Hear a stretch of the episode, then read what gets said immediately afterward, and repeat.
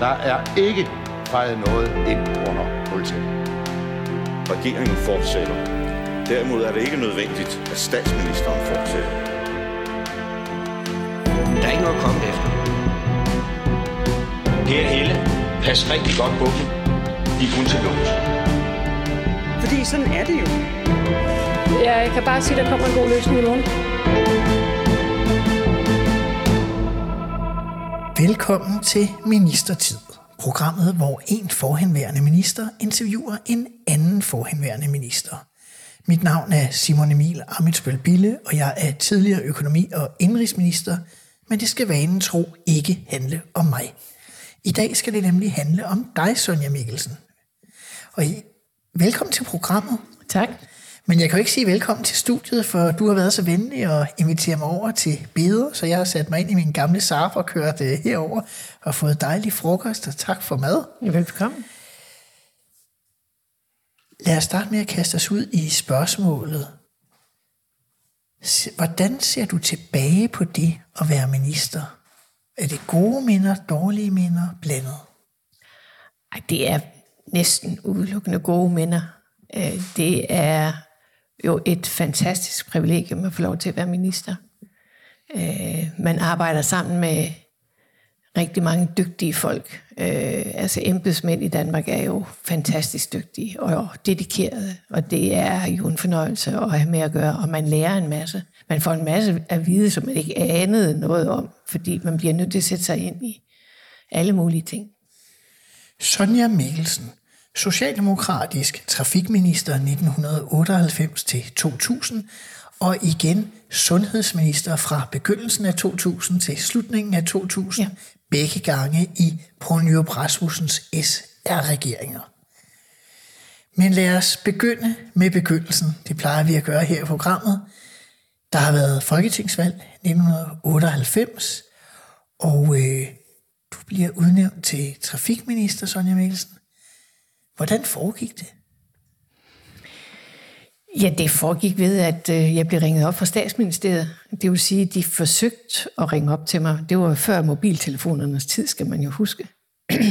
og jeg havde faktisk været på besøg hjemme hos mine forældre i Thy, og havde en, en længere kørsel tilbage til Aarhus. Øh, så da jeg øh, var kommet hjem der sidst på aftenen, dagen før regeringen øh, trådte ud på Slotspladsen, øh, der fik de så fat i mig fra statsministeriet, og så snakkede jeg med Poul Nyrup. Hvad sagde Ja, han sagde, at han havde tænkt, at jeg skulle være trafikminister, og så skulle jeg lige vide, at det ville også medføre, at jeg ville få metroen. Så kan jeg godt sige det, så bliver det lidt stille hos mig. Fordi metroen havde indtil dig, der ligget i Finansministeriet, og, og os, der havde arbejdet med trafikpolitik, har sådan set aldrig været rigtig i nærheden af det projekt. Så nu skulle jeg pludselig til at ansvaret for at bygge de der famøse tog, som der var nogen, der var meget modstandere af. Men det måtte jeg jo tage med, hvis jeg ville have opgaven, og det ville jeg gerne. Hvordan blev du så modtaget over i selve ministeriet? Jeg synes, jeg blev rigtig godt modtaget. Øh, og som sagt, øh, jeg har faktisk udelukkende gode minder fra Trafikministeriet i forhold til samarbejde med embedsmænd og ministersekretariatet og øh, virkelig godt behandlet. Du havde jo erfaring med at beskæftige dig med området. Det er jo lidt forskelligt, om ja. minister har det eller ej. Havde du sådan en klar fornemmelse af, hvad du så gerne ville med at være blive trafikminister? Ja, altså, det bliver man jo ligesom nødt til at tage stilling til. Men altså for det første, så var der jo et regeringsgrundlag. Det var jo blevet moderne på det tidspunkt at lave regeringsgrundlag. Det var det jo ikke førhen, men det var det på det tidspunkt. Poul Nyrup, han gik meget op i, at vi havde et program. Og det var selvfølgelig især vigtigt, fordi vi var flere partier, og vi var, havde jo også de radikale med. Øh, så der var jo også en, øh, en pligtopgave, kan man sige. Der var ligesom to sider. Sonja, det er det, du skal beskæftige dig med, og det er det, du skal gennemføre. Øh, men så kan man jo tone det, som man selv vil. Og jeg gik jo meget op i, i miljøet øh, og i den kollektive traf- trafik øh, og cykelstier øh, og, og den slags. Altså, jeg forsøgte at have øje for de trafikanter, som der normalt ikke havde indflydelse på trafikpolitikken. Altså fordi at bilisterne normalt De fylder det hele. meget. De, ja, altså, hvornår begyndte vi, hvornår byggede vi den første jernbanestykke efter, efter 2. verdenskrig? Hvornår gjorde vi det? Kan du svare på det? Nej, det var dengang, vi byggede Storbæltsbroen. Indtil da var der ikke blevet bygget en eneste stykke jernbane. Øh, og øh, der var tværtimod nedlagt rigtig mange jernbaner rundt omkring i landet. Øh, så vi forsøgte at få et nyt fokus på øh, et moderne transportsystem øh, på jernbanen. Og hvordan blev det så modtaget af de andre partier? Altså normalt var trafik jo noget, man også samarbejdede hen over midten. Ja, altså man kan sige, at Venstre og Konservative, de, øh, de tolererede øh, jernbanedrift, togdrift og sådan noget, hvis bare man sørgede for, at der kom lige så mange kilometer motorvej. Eller mere. Det var sådan. Motorvej først, og så kunne det andet måske komme. Så det var sådan. Der kunne være sådan et bytteforhold. Ja, det virkeligheden. kunne det sagtens være. Det kunne, altså sådan opfattede de det. Det gjorde jeg ikke, men sådan opfattede de det, at det må, der måtte være noget for noget. Altså for eksempel øh, motorvejen helt ned på Hirsals Havn. Altså, De Ja. to berømte nordjyske motorveje. ja, ja. Øh, og, øh, og de kom jo, fordi der var nogen, der syntes, de skulle have noget for noget andet. Hvad fik du til gengæld? Kan du huske det? Jeg fik ikke det, jeg helst ville have haft, fordi jeg ville gerne have haft elektrificering øh, fortsat, øh, så den ikke kun gik fra hovedstaden og så til Esbjerg, men den også gik over Aarhus og til Aalborg. Øh, men vi fik simpelthen en rapport, der viste, at hele det signalsystemet, hele signalsystemet, sikkerhedssystemet for togene, det var simpelthen øh, fra før 2. verdenskrig øh, meget af det, så det skulle simpelthen fornyes. Så jeg fik øh, et ultimatum nærmest fra finansministeren, øh, Lykketoft, øh, om at, at enten kunne vi elektrificere, og så kunne vi ikke lave nye signaler. Eller så skulle vi lave det der nye signalsystem og sikkerhedssystem, øh, før vi begyndte at elektrificere. Og så, og så ja, jeg synes, det var helt nødvendigt med det der signalsystem, men jeg ville hellere have haft elektrificering. Og det er det signalsystem, som har martret øh, Ja. mange øh, Ja. trafik- og transportministre siden. Det er det, og, men nu er der også nu er elektrificeringen endelig på vej, men den skulle være kommet allerede dengang. Også af hensyn til miljøet. Hvad i forhold til, øh, til de bløde trafikanter, altså cyklister og fodgængere osv., hvad fokus kunne man sætte der? Øh, vi havde mulighed for øh, i øh, finansloven at, at finde midler, som man kunne reservere til, at øh, der kunne bygges cykelstier rundt omkring. Og det var typisk noget, man gik i, i samarbejde med kommunerne om. Øh, så kommunerne skulle også medfinansiere, for at man kunne få nogle cykelstier. At det er jo en sjov ting, fordi statslige veje, de er jo aldrig blevet medfinansieret af nogen. Men så snart det var cykelstier, så skulle der ligesom noget medfinansiering til for de, for de kommuner, man, øh, man lavede cykelstierne i. Du nævner allerede øh, nu et par gange øh, forholdet til Finansministeriet. Ja, Altså, hvordan oplevede du det? Der var meget snak om det her med forholdet mellem fagminister og, og Finansministeriet. Hvordan oplevede du det? altså grundlæggende vil jeg sige, at jeg havde et, et, et rigtig godt forhold til Mogens Lykketoft Som som, som finansminister. finansminister. Øh, og, øh, og vi havde, vi var sådan nogenlunde enige om, om det finanspolitiske som sådan. Ja, der havde jeg ikke, hvad skal man sige, de store udstående. Men øh, de økonomiske rammer, man får som minister til rådighed, de er jo finansloven, og finansloven forhandles jo af finansministeren. Så kunne man godt få lov til at forhandle, hvad skal man sige, det indholdsmæssige på ens eget område. Og det, havde jeg da, det fik jeg da lov til. Jeg blev ikke hævet over i Finansministeriet. Jeg kunne godt selv. En af de sager, du nævner den selv, øh, metroen, den blev flyttet fra Finansministeriet over i Trafikministeriet Ja. øh, til dig. Ja. Øh, uden at skulle øh, være påtaget morsom, så gav den vel nogle bump øh, på vejen, eller hvad man siger. Ja, især Margrethe Augen, hun synes ikke, at øh, hun var helt sikker på, at øh, det, der, det kunne aldrig komme til at du. Fordi de der tog, de kunne ikke køre uden, uden fører, og det var noget forfærdeligt noget. Et- Altså, jeg forsøgte at forklare hende, at det er jo bare en elevator, der kører sidelæns. Det, det synes hun ikke var morsomt. Men der, men der var mange, der var mange øh, benspænd på det der. DSB havde også nogle benspænd, fordi de synes sådan set, at metroen skulle have været deres. De anså det for at være en udbygning af S-togsystemet. Fordi man lavede et selvstændigt selskab til ja. At tage sig af driften af den københavnske metro. Ja, lige præcis. Hvad for nogle ben? Altså når du siger benspænd, hvordan foregik det? Ja, altså det var jo blandt andet sådan noget med, hvordan skal Nørreport station se ud? Jeg kan huske, jeg var, jeg var inde i et interview med Kurt Strand. Han var På DR på TV. DR dengang, ja. Og, øh, og han havde taget øh, nogle byggeklodser med. Så han, øh, han forsøgte at forklare, hvordan øh, den underliggende øh, metro skulle køre i forhold til, hvordan S-togene skulle køre, og hvor skulle, altså, hvor skulle man gå, og hvordan kunne det hænge sammen alt sammen. Og, øh, og, og DSB, de havde en stor model, og, sådan noget, og den prøvede han også at, at bringe ind. Men, men det var jo det var jo fordi DSB ikke fik det, som de ville have det. Aha. Og så skulle de jo også aflevere øh, noget af billetindtægterne til metroen, fordi nu skulle folk jo både kunne køre i metro og på S-tog øh, på den samme billet, og, og HT, øh, øh, Hovedstadens Trafikselskab, dengang var jo også blandet ind i det, fordi de havde jo busserne. Så nu, hvor, hvor, hvor DSB og HT, de ligesom havde delt rovet, Aha. nu skulle der så et tredje selskab ind. Stort slagsmål til jeg var. Der blev man nødt til samtidig at skære lidt igennem. Og det var jo ikke altid, at så var der nogle politikere, der havde kærlighed til det ene, og så var der nogle andre politikere, der havde kærlighed til, til noget andet. Og det var lige tit øh, mine egne, mine egne partifælder, som det var konservative. Brian Mikkelsen, han gik voldsomt op i det, og Margrethe Augen, som sagt. Men det er jo egentlig sjovt, du siger det der, fordi det er sådan klassisk uh, trafikministeriet er vel et af de værste områder, man kan sige det på, at der også er... Der går meget nemt det er sovnerådspolitik det, altså ordførerkredsen, altså hvordan styrer ja. man egentlig det, når... Uh, Det kan man ikke.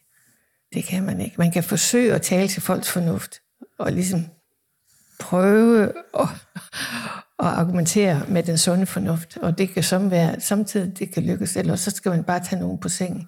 Altså for eksempel, da vi lavede, vi lavede sådan et grøn ærteforlig, kaldte vi det, i pinsen. Det må have været i pinsen 99. Øhm, og der blev, der, det var sammen med, øh, det var sammen med enhedslisten og SF. og SF.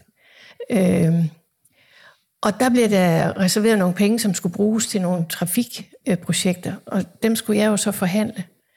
Og det var, det var jo sjovt for en gang skyld at have nogen, der ville lege med om det samme, som jeg synes, vi skulle lege med. Ikke også? Der lagde vi... Øh, der lagde vi sporene til, øh, til øh, øh, ringbanen, øh, S-tog ringbanen, fordi med Øresundsforbindelsens komme, så vidste vi, at Danlink, som var sådan en godstransportkorridor, at den ville der ikke længere blive brug for, fordi fremadrettet, der vil godstogene køre over Øresundsbroen. Så besluttede vi, at i stedet for at nedlægge ringbanen, så skulle den øh, organiseres anderledes og blive til et S-togssystem, blive til en del af S-togsystemet, som kunne aflaste alt det, der går ind over, over igennem tunnelen øh, på Nørreporten. Og det var der, hvor vi fødte, øh, hvad hedder den, Flintholm station øh, og Ny Ellebjerg. De kom på banen mm. dengang, kan man sige. Øh, og, og der fik vi knyttet metroen øh, sammen. Den, der går til Vandløs, den fik vi knyttet sammen der på Flintholm station. Det var rigtig godt. Øh, de finansierede vi af de der grønærtepenge. Og så var der en anden god ting, som kom dengang, som der var nogen, der grinede af. Det var vandbusserne. Altså havnebussen. Havnebusserne, dem, de, blev, de blev født imellem jul og nytår øh, i 99. Når du siger, de jo øh, født der, hvad ja. Betyder det så? ja, det, de var, det var der, vi aftalte det og præsenterede dem. Og hvor kom ideen øh, til dem fra?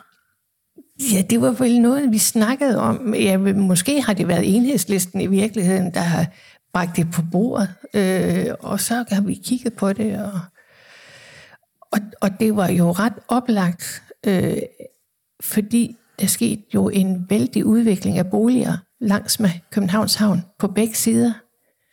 Øh, så det var jo ret oplagt at bruge vandvejen som en transportvej.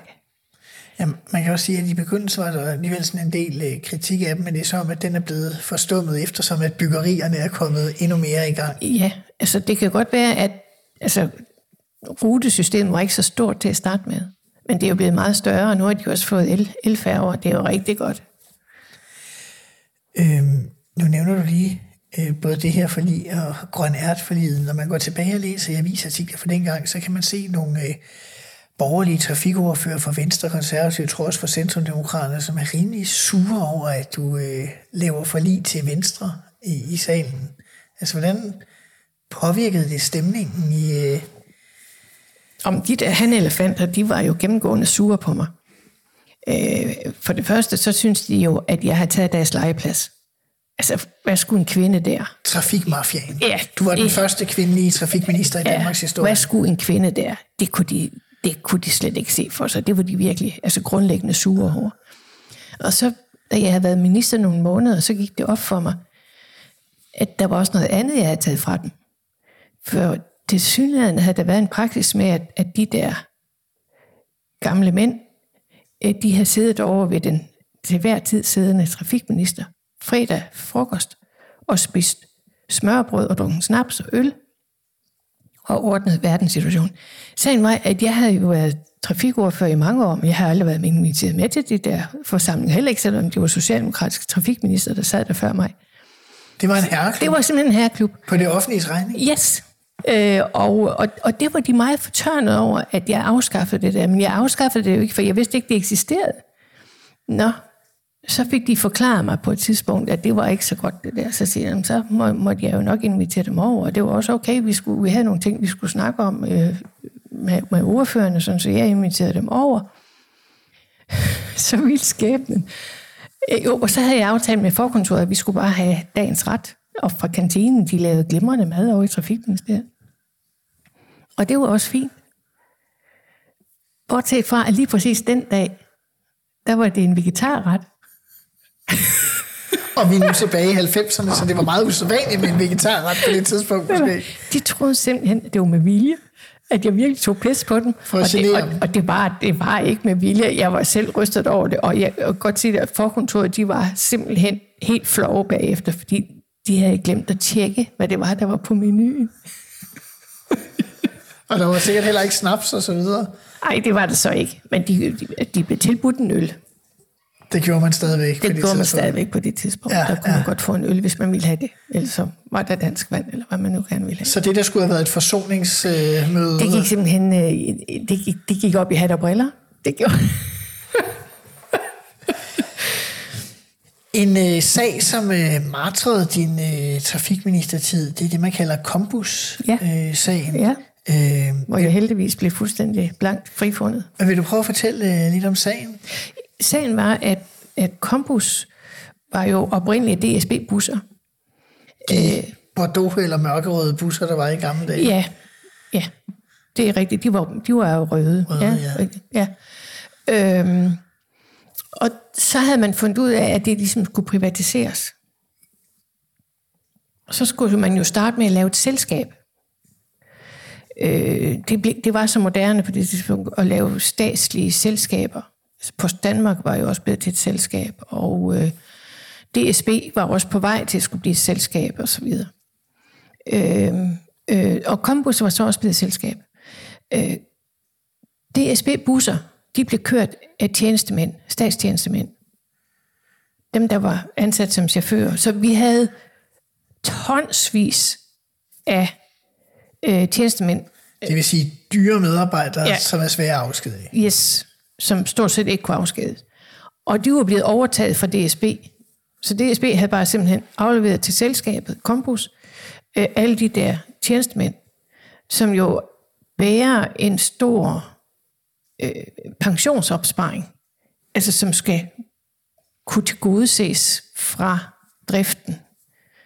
Øh, det var Kombus også blevet kompenseret for, men bare alt for lidt. Så derfor var Kombus i virkeligheden født med en virkelig ringe økonomi. Altså, det, altså nogen burde have sagt til dem, der fandt på den model, at det der, det var simpelthen, det gik ikke. Så økonomien var simpelthen født for ringe, og, og, og det, var, det var jo i 95 eller sådan noget, øh, 94 måske, at det var sket. Så skaden var jo sket, så det eneste, jeg kunne gøre, det var at forsøge at finde en model for, hvordan vi kunne få de der tjenestemænd finansieret, når de gik på pension. Det var ikke noget problem, så til de stadigvæk kørte busserne.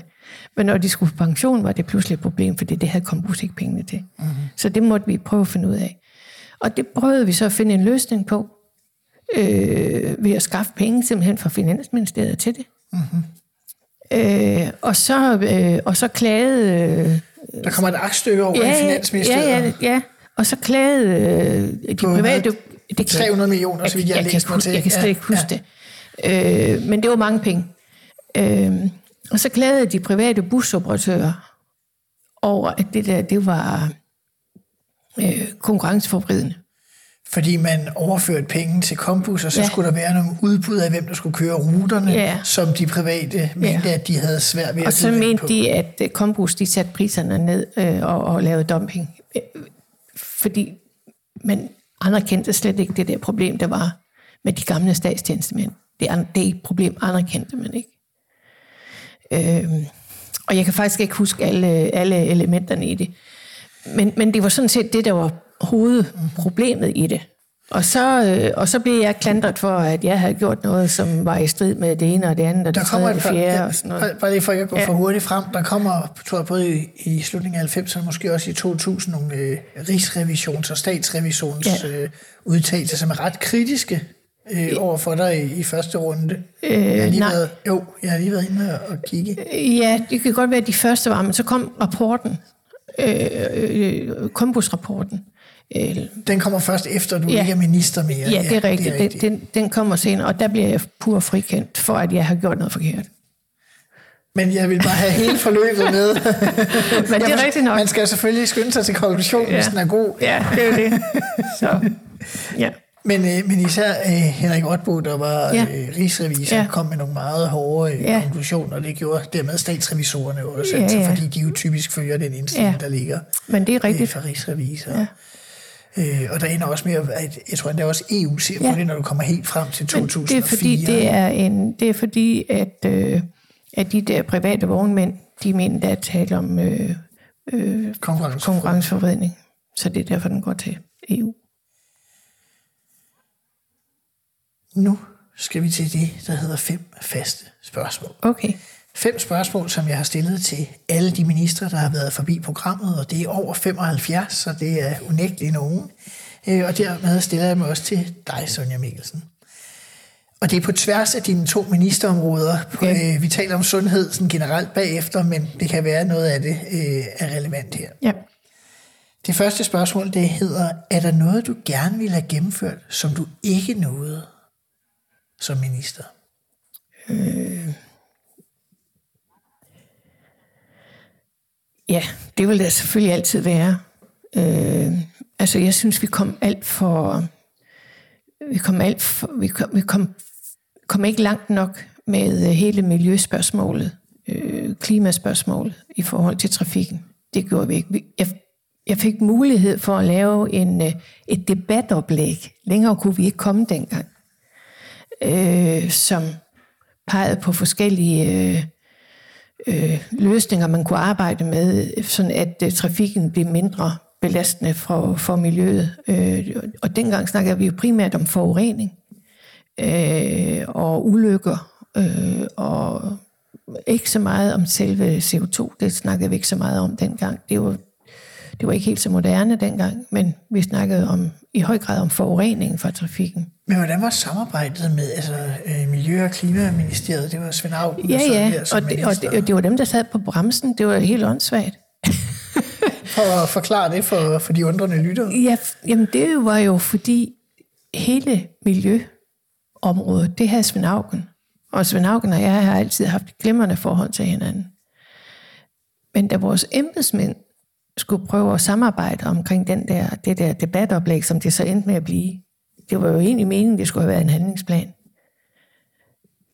Men af en eller anden grund, så kunne embedsmændene ikke blive enige på tværs af de to ministerier, om, om den der handlingsplan skulle ligge i Miljøministeriet, eller den skulle ligge i Trafikministeriet. Yes. Kunne I så ikke kombinere det? Nej, så endte det med at blive et debatoplæg. Fordi det var det, der kunne blive enighed om. Og, og nogle gange er det sådan i politik, at du kan bare ikke, du kan ikke komme hele vejen, men du kan komme et skridt. Og så må du tage det skridt, du kan tage. Og så må du håbe, at, at der kommer flere skridt efterfølgende. Hvad hvis vi ser på, på sundhedsområdet? Altså noget af det, Venstre vandt øh, valget på i 2001, var vel i virkeligheden hele venteliste-problematikken. Øh,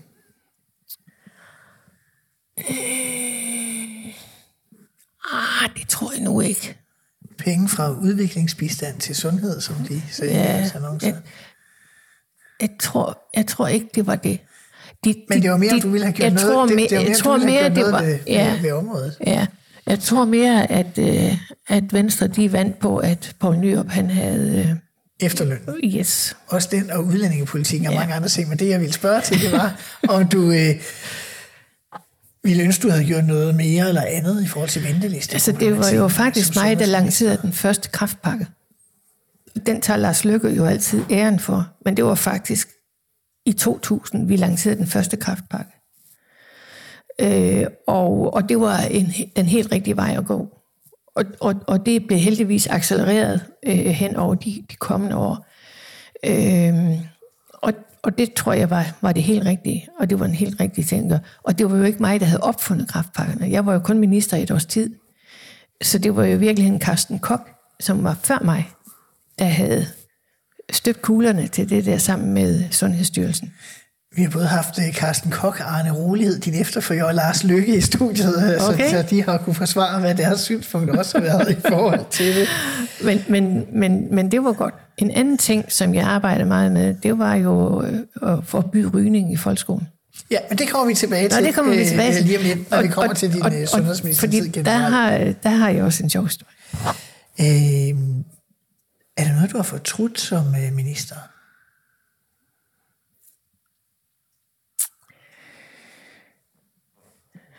Nej, det synes jeg egentlig ikke, jeg har. Altså, måske har jeg fortrudt, at jeg ikke tog til genmæle over for Poul Nyrup, da han slagtede mig offentligt, øh, øh, fordi jeg havde øh, lavet nogle aftaler om nogle afgifter, øh, som skulle bruges til trafikken. Fortæl. Øh, det havde jeg aftalt med Poul Nyrup.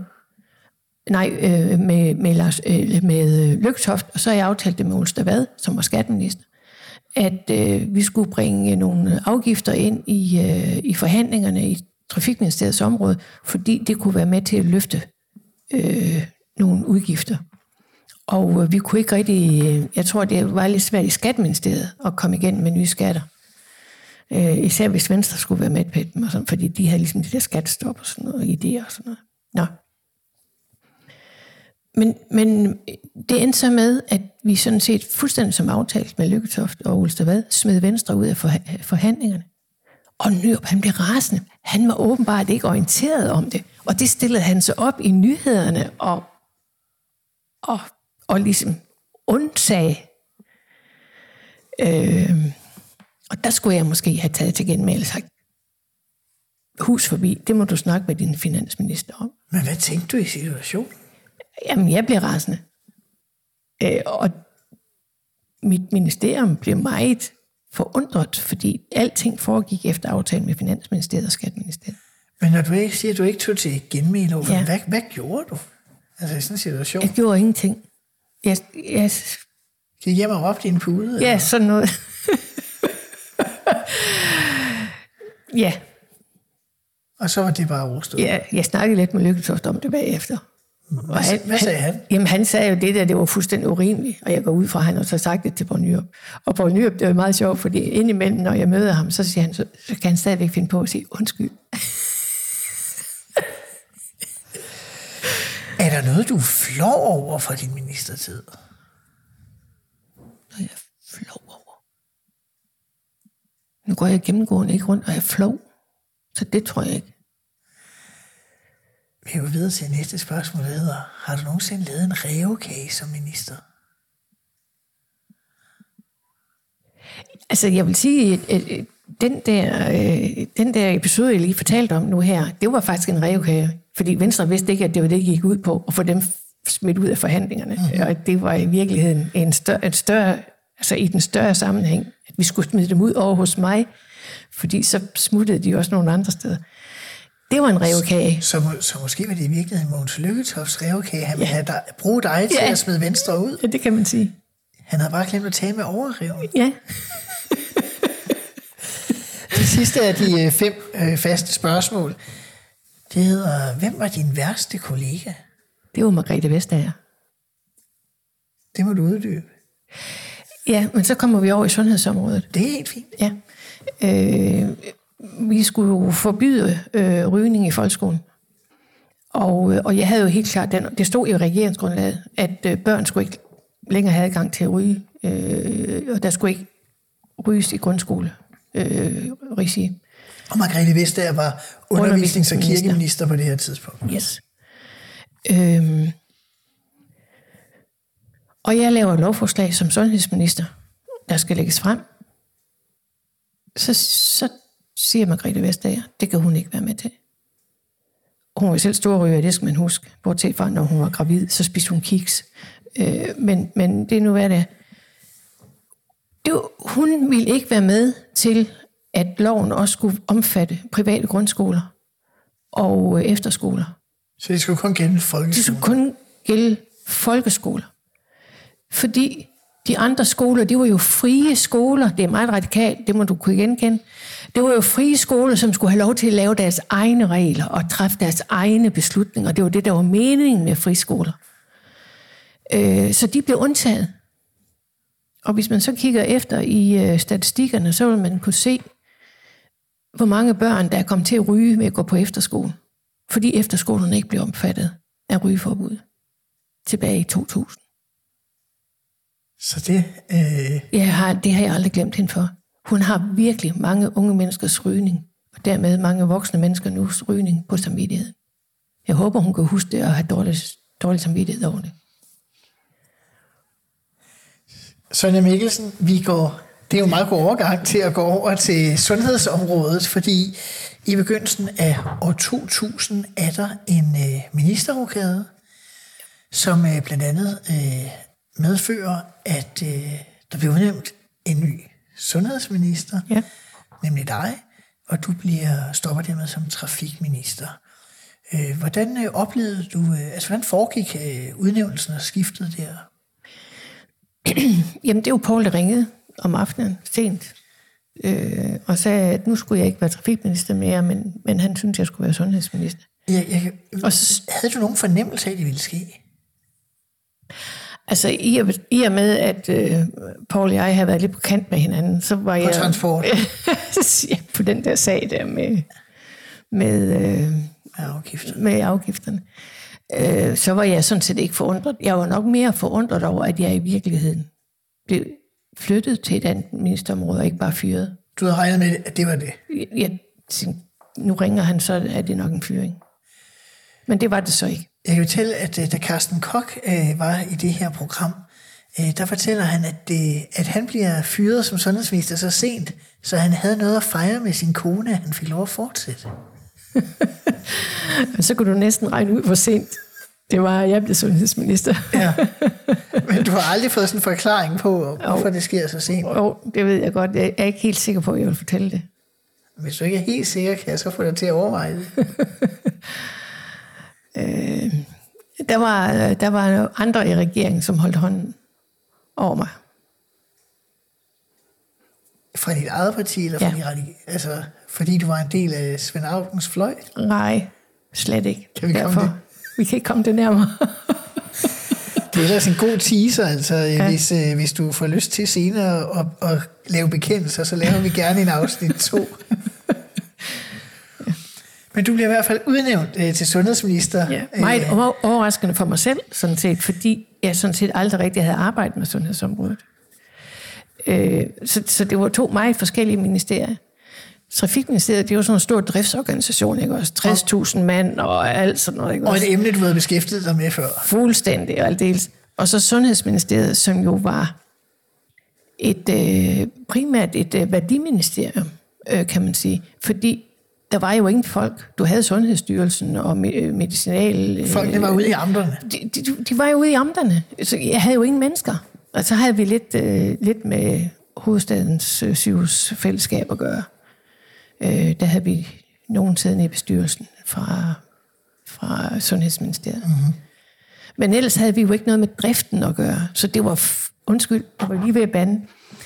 Det var et meget vanskeligt øh, ministerium at styre. Altså, området var meget vanskeligt at styre, fordi du havde ikke hands on på samme måde. Øh, øh, så det, det synes jeg sådan, det var, det var meget, øh, det var to virkelig meget forskellige ministerier, ikke også? Ja. Hvordan, øh, altså hvordan, kan jeg sige, i Trafikministeriet, så var mange af ordførerne, også dem, du måske fik mere besværligt forhold til, det var trods alt nogen, du havde været ordførerkolleger med osv. Ja, ja. Hvad med ordførerkredsen i sådan sundhedsområdet? Hvordan tog de imod dig som minister? Ja, det ved jeg ikke. Altså, øh, på det tidspunkt, der øh, gik øh, Venstre og Konservative jo fuldstændig efter mig hele tiden. Og, og det havde de jo også gjort som trafikminister. Det fortsatte bare. Ja, man kan sige, at det påvirkede også din rank, hvad sådan noget hedder i popularitetsundersøgelser Ja, ja. blandt øh, ministerne. Ja, ja. Og jeg, jeg, nu kan jeg ikke huske selv, om det var en venstre eller en konservativ. Der var en af ordførerne, der sagde, at de var glade for, at du havde fået en ny ministerpost, fordi så kunne de stadig komme efter dig. Ja, ja. Altså, ja. men betød det noget i, den, i det praktiske arbejde? Øh, nej, det havde i virkeligheden mere med de der øh, historier i offentligheden at gøre. Altså når de øh, dummede sig på Rigshospitalet eller et eller andet sted, øh, så blev jeg hængt op på det, men jeg havde ikke, det var ikke mig, der havde styrpinden over de der ting. Det var nogle andre. Men det er jo et klassisk uh, sundhedsminister-dilemma i Ja. virkeligheden. Ikke? Ja. Det er, der sker noget rundt omkring. Ja. Og hvem spørger man? Ja. Man spørger... den, der slet ikke kan gøre noget ved det. Ikke? Men altså, sådan var det. Men jeg synes sådan set, at øh, for eksempel, øh, så var der lavet en rapport, før jeg blev sundhedsminister, det var under, under Carsten Koch, øh, om at man skulle øh, øh, markedsgøre øh, i højere grad øh, apoteksektoren. Øh, og det fik jeg heldigvis forpurret. Øh, og det i god, øh, i god samdrægtighed med, øh, med Venstre og Konservative, og ja, øh, det var især Jørgen Winter, der var sådan bannerføren for, for, for borgerskabet. Øh, og vi, ble, vi var enige om, at det ville godt nok være dumt. Altså, Altså noget af det, man har gjort senere, eller... det har man da ikke. Nej, jeg tænker i forhold til, at man kan købe tingene andre steder. Jamen, det kunne, det, det, altså, håndkøbsmedicin, den blev i en vis grad liberaliseret. Og det var okay. Men man ville jo øh, fjerne apotekssystemet, øh, sådan at du kunne opleve, at der måske bliver oprettet øh, 17 apoteker i, øh, i de store byer, og absolut ingen på landet. Altså, det ville jo være konsekvent. Men vi fastholdt, at der skulle være apoteksdækning over hele landet, og dermed også ude i de områder, hvor byerne ikke er så store. Men var der uenighed i regeringen eller noget omkring det? nej, nej det, det, det, bare det var der ikke, og- men, men altså, det var jo Carsten Koch, der havde den der idé øh, oprindeligt, at det skulle have været markedsgjort, og det fik jeg heldigvis aflivet. Det er fordi, han var økonomen i Sundhedsministeriet. Han var nok mere økonom måske, end jeg var, men, øh, men øh, måske, ved jeg ikke, men, øh, men der havde vi i hvert fald forskellige opfattelser af tingene, og så det fik jeg bremset, og det var jeg meget tilfreds med. Kan man sige, at han var mere økonom end socialdemokrat? nu skal man ikke sige noget ondt om Karsten, fordi han er jo en dejlig mand, men, men, men, øh, men han, havde, han havde nok mere sådan nogle øh, liberalistiske tilbøjeligheder, end jeg synes var godt. Men hvor placerede du dig egentlig selv? Fordi jeg læste en artikel øh, fra dengang, hvor der stod, at du var den mest venstreorienterede socialdemokratiske minister i SR-regeringen. Det er Vil nok du, rigtigt. Det vil du sige er rigtigt. Ja, det er nok rigtigt. Jeg har altid ligget til venstre i partiet. Ja. Jeg er opvokset i DSU. Øh, og opvokset i Socialdemokratisk hjem.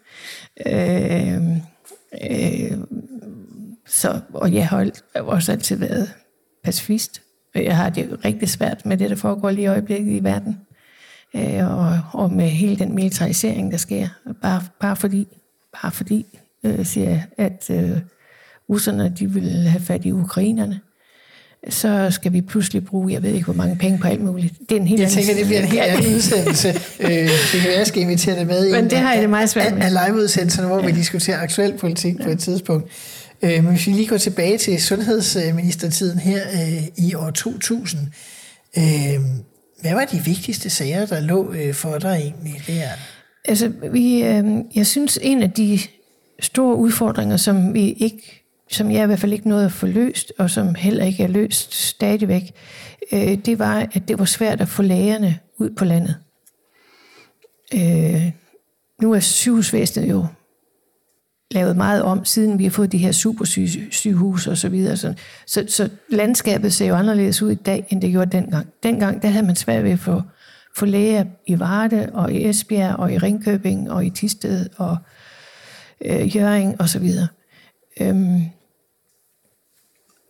og der øh, ha- havde vi en diskussion om, hvordan øh, øh, lægerne skulle uddannes. Altså ikke, ikke på universiteterne, men der, hvor de bliver uddannet på hospitalerne. Altså, når de skal have speciale. Når de skal være, have speciale, de skal i turnus og alt det der, ikke også? Og de skal også lære at være praktiserende læger, nogle af dem og sådan noget.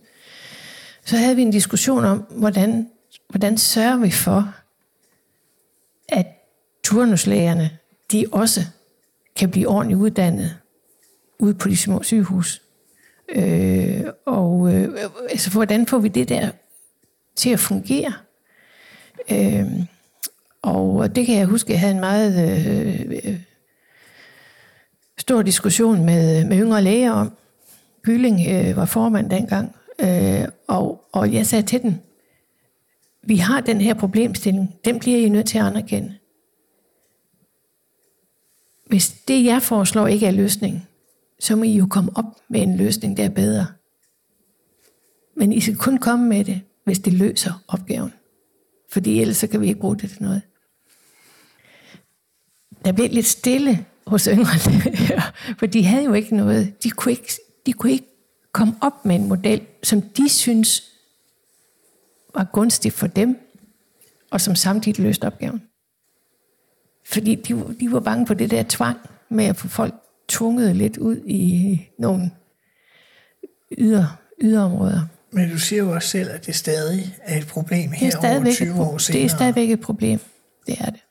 Nu hjælper det selvfølgelig, at man i Vestjylland har fået øh, øh, Gøstrup Hospital. Øh, Altså som- supersygehus. Supersygehuset, som jo trods alt også er meget attraktiv for øh, yngre læger at komme i turnus på og arbejde på, og så komme fast og arbejde som overlæge og så videre senere. Ikke? også? Så, så det hjælper jo lidt på det. Så på den måde har det været godt, at man har lavet de store Ja, øh, det, det, det, synes jeg, det synes jeg, det har, det har været nødvendigt. Øh, jeg har ikke rigtig føling med, hvordan det går nede i, i, nede i det øh, sydvestjyske. Øh, men men jeg, hvis jeg ser på det her i, øh, i Midtjylland, så synes jeg i hvert fald, at det er fornuftigt, at, at der nu ligger to supersygehuse. Det synes jeg er meget fornuftigt. Der er en ude i Vestjylland også. Hvis vi ser på din øh, sundhedsministertid, den bliver jo ret kort Ja. i virkeligheden, ikke? Ja. fordi at der er regeringsrokadet i februar, Ja. og så tror jeg, der er regeringsrokadet igen i december. Yes. Så det er 10 måneder. Ja. Øh, man plejer at sige, at det tager et år til halvandet næsten at komme ind i et ministerium, især hvis man ikke kender det. Ja. Det, Altså, det, det, hvordan oplevede du det? Ja, jeg, jeg sagde det faktisk til Paul, da han fyrede mig Altså i december 2000. i december 2000. Sagde jeg til ham, at det, det kunne han sådan set ikke være bekendt.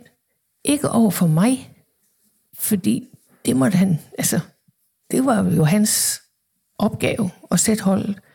Men han kunne ikke være bekendt over for Sundhedsministeriet og sundhedsområdet i det hele taget. Han havde først haft Carsten Kok, og før da kan jeg ikke huske, hvem det var. Øh, Det er Yvonne Herlev Andersen Ja. øh, fra Centrumdemokraterne. ja, det er vist andre, rigtigt. ikke? Ja, det er, det er rigtigt. Og, Og øh, Torben Lund øh, har også været det nye regering, hvis du går, går længere tilbage. ja, Nok den første. ja. Ja.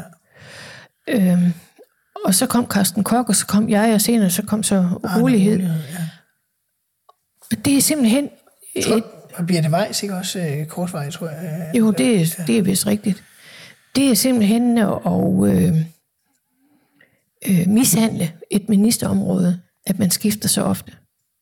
Men tror du, det var en af grundene til, at sundhedsområdet egentlig blev sådan et, et svagt område for Socialdemokratiet Ja. øh, op mod øh, Ja, det, det tror jeg. Vi, vi forsøgte faktisk at få sat i gang, mig og så øh, vores ordfører, Lone Møller. Vi forsøgte faktisk at komme i gang med noget øh, øh, forebyggelse, øh, forebyggelsesarbejde, og prøvede at gøre det... Øh, vi, vi skrev faktisk et program, der skulle gøre det folkeligt på en eller anden måde, øh, det forebyggende. Fordi det forebyggende har altid virket sådan lidt, øh, øh, øh, det her, det må du Pegefinger. ikke. Pegefinger, ikke også? Vi vil gerne vi vil prøve i stedet for, om vi kunne gøre det folkeligt, involvere tillidsrepræsentanter på arbejdspladserne, øh, boligforeningsfolk og sådan noget i, og, og prøve at arbejde med, hvordan man kunne skabe bedre sundhed bredt. Jeg skal lige høre, du siger, det sagde du til Poul Nyrup, da han fyrede dig. Ja. Hvad, hvad sagde han selv? Altså, jeg tænker, du blev fyret efter 10 måneder. Ja. Hvad, hvad ringer en statsminister og siger? Han siger, at du skal ikke være minister mere. Hvad svarede han til os i din kritik? Jamen, altså, altså han kunne, det kunne han godt følge, men nu var det jo bare sådan, det var blevet. Øh, og, og, det, og det var det jo, ikke også? Og så sagde jeg også til ham, og så synes jeg, at han skulle gøre Margrethe Vestager til skatteminister. Fordi de der radikale, de skulle altid bare have, øh, hvad skal man sige, øh, de holdningsmæssige ministerier. Men det der med at skaffe pengene hjem, det var de sgu ikke så gode til. Men hun var jo så selv økonom, så det, kunne- hun kunne da godt lige blive. Jeg sagde, at jeg synes, han skulle gøre hende til skatteminister. Det grinede han mig i dag. Det blev hun ikke. Nej, det blev hun ikke. En øh, sidste ting, jeg gerne vil nå, øh, inden vi øh, skal runde af, fordi vi er øh, ved at være i de sidste minutter af udsendelsen, Sonja Mikkelsen, det er, at øh, Helle Thorning, der var statsminister mange år senere, hun har udgivet en øh, bog, øh, som handler om det her med, hvordan det har været at blive behandlet måske særligt dårligt på nogle måder, fordi hun var kvinde, altså som statsminister. Øh, og der har også lige været en dokumentarfilm, øh, der har sat fokus på det. Når jeg siger, at du er den første kvindelige øh, trafikminister, som vi talte om tidligere, når jeg går tilbage og læser, så er det sådan generelt faktisk ret øh, vilde udtryk. Altså, du bliver døbt fru Kluder Mikkelsen øh, på et tidspunkt. Øh, der er en ordfører, jeg tror det er Svend Heiselberg, der siger, at Sonja Mikkelsen ville egne sig godt til at være minister i Østtyskland, altså et diktatur. altså det, det virker meget sådan, hvor- altså oplevede du sådan en særlig øh, kvindemodstand, eller tror du, det var noget andet, der var på spil? Altså, jeg, jeg tror, det, det, de var ikke vant til, at der kom en kvinde på den post. Især altså trafik. Ja, på Trafikministeriet. Det var de ikke vant til. Nej, Øh, og, og så var jeg, og så må jeg så også indrømme, at jeg lader mig jo også ud med alle de såkaldte trafikjournalister. Det, det, det skulle man nok ikke have gjort. altså fagjournalister. Fagjournalister. Hvordan gjorde du det? Altså, trafikjournalister på alle aviserne, det var jo sådan nogle ældre og midaldrende mænd, der alle sammen kørte i bil. De anede ikke noget om kollektiv trafik, de anede ikke noget om cykler, de anede ikke om noget som helst andet end biler og motorvej. Øhm, så holdt jeg et foredrag for dem. Vi havde, der var sådan en kutyme, at man en gang imellem inviterede de der journalister ind til et møde med ministeren, og det var fint. Så holdt jeg et foredrag for dem, øh, hvor, jeg havde, hvor jeg gennemgik, hvem er det, der sidder bag rattet? Øh, hvem sidder ved siden af? Øh, hvem er det, der kører den kollektive trafik? Hvem er det, der bruger cyklen som transportmiddel? Og det kunne de jo ikke svare på, men det kunne jeg, for det havde jeg undersøgt. Og så siger jeg, og hvor er det så alle pengene? Hvor er det alle pengene, de er blevet brugt til? Det er til gode, til, til gode se dem, der sidder bag rettet. Siden 2. verdenskrig. Så pengene fulgte mændene, det var det, du ville sige. Pengene fulgte de midaldrende og ældre mænd, som er dem, der sidder bag rettet. Og det, det bliver de rasende over, de der trafikjournalister. Det gjorde de simpelthen. Og det skulle jeg ikke have gjort. Jeg skulle ikke have gjort dem rasende. For de var jo sat midaldrende og ældre mænd. Og de eneste, de gik op i, det var nye bilmodeller og sådan noget. Ikke? også? Det har ikke ret meget med trafikpolitik at gøre. Men tilbage til kernen i spørgsmålet. Tror du, du blev udsat for noget ekstra på grund af dit køn? Nej, jeg tror som ikke, det måske primært havde noget at gøre med mit køn, men måske mere at gøre med mine holdninger. Eller din façon? Ja, fordi jeg, jeg, jeg provokerede dem enormt. Og det var ikke med vilje altid. Nogle gange var det, men det var ikke altid med vilje. Du bliver øh, fyret, som du siger, der i, i december øh, 2000 i forbindelse med, med den sidste større regeringsrokade under Nyrup. Folketingsvalget i november 2001 mister Socialdemokratiet 11 mandater, Ja. og en af dem, der røver ud, øh, Det er mit. det er dig. Ja. Øhm, hvad tænkte du der? Jamen, det var jo, øh, det var jo en konsekvent af, at, at vi mistede jo, jeg tror faktisk, vi mistede to mandater her i, øh, i Østjyllands Storkreds, øh, dengang Aarhus, Aarhus Amt. Amtskreds, ja. Ja, ja. der tror jeg, vi mistede to mandater, og jeg har altid siddet på enten det yderste eller det næst yderste. Så jeg vidste jo godt, at det ville gå ud over mig. Mm-hmm.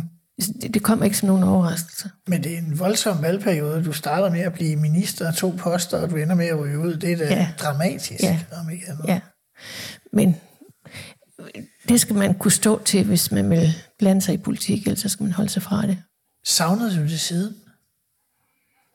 Ah, Nogle gange, men ikke, ikke sådan. Fordi jeg fik jo noget ret godt arbejde bagefter, som, øh, som øh, jeg har haft meget stor glæde af.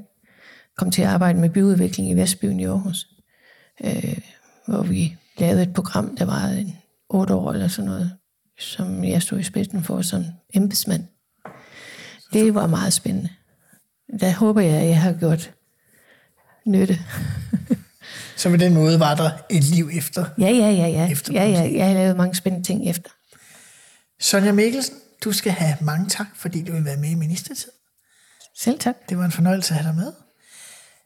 Jeg skal sige til lytterne, at i næste uge er jeg tilbage med endnu en omgang ministertid, med endnu en forhenværende minister, der kommer og fortæller om sin tid i regering, og at øh, her i sommerferien i juli, der sender jeg ikke ministertid live om fredag, men der kommer i stedet for ministertid special, hvor vi snakker med en række af de personer, som omgiver ministerne, embedsmænd, spindoktorer, folketingsmedlemmer, andre.